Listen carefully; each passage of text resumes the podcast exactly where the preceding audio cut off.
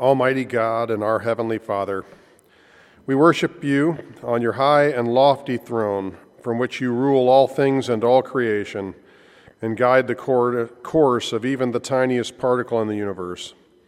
We worship your Son, who is seated even now at your right hand, by whom all things were made that are made, and who did not consider his place a thing to be grasped, but out of love made of himself a sacrifice for his people. And we worship your Holy Spirit, who bears witness of the Son and works the power of the gospel within us. Triune God, we adore you this morning. For although you are holy, you have condescended to draw near to us. Now draw us by your love to you, even by the assurance of your grace and the power of your love. May we come to you with glad hearts, with calm confidence and with the abounding joyfulness of those who have Jesus Christ as the answer to their needs and desires. Restore to us the joy of your salvation, and give us the peace that passes all understanding, and a readiness to bow to your holy will for us. Father, bless our missionaries as they serve in foreign countries, and bless all the missionaries of our denomination's mission to the world.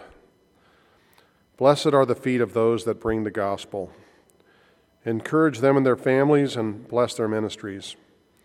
Watch over them, and if it be your will, keep them and their families safe in a world that is hostile to you and to your servants. Use these men and women to call your elect from every tribe and country, that your holy name will be glorified in all the earth. Lord God, we are thankful for our families and for the covenant children that you've gifted to us. In Psalm 78, we remember that you appointed a law in Israel, which you commanded our fathers, that they should teach them to their children, that the generation to come might know, even the children yet to be born, that they may arise and tell them to their children, that they should put their confidence in God and not forget the works of God, but keep his commandments. For this reason, here at Redeemer, we created the Psalm 78 Fund so that we could provide to our covenant children of this and future generations an education steeped in your word where they can learn your law and of the great things you've done. Lord, this has never been more needed than now. I pray that you'll burden the hearts of this congregation to any who are able to give to this fund and help our children attend HCA. I pray that you'll continue to bless this amazing ministry and those that work in it that your name may be glorified. Father, I pray for this congregation of Redeemer Presbyterian Church. So many of us have physical needs. We're sick or we've been injured. We've lost jobs. We struggle to pay our debts. We're lonely and in need of friendship. We've lost loved ones, so many loved ones this year. We continue to pray for all of those listed in the bulletin and for others that only you know of. Comfort your people, Lord. Cause us to look to you and come to you for shelter. Help us to glorify your name before a watching world in the midst of our afflictions, so that they may know you are our God and we your people. Triune God, we will soon enter the Advent season, and the devil will do all he can to distract us and our culture from the birth of Jesus Christ.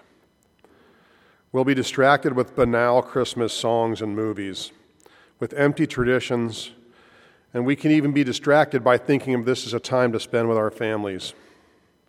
I pray that you'll prepare our hearts to focus only on Christ, on his birth, and on the reason for his coming.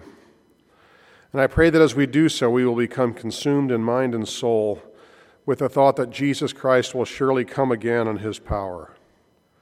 Let nothing else distract or confuse us this season. Father, send your Spirit to prepare our hearts as we're fed your word.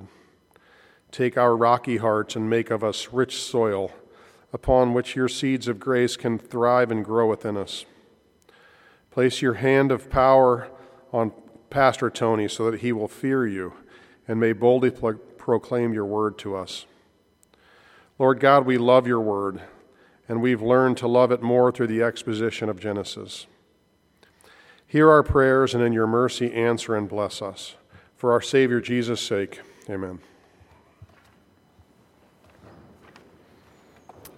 I'd like to invite the ushers to come and receive the Lord's tithe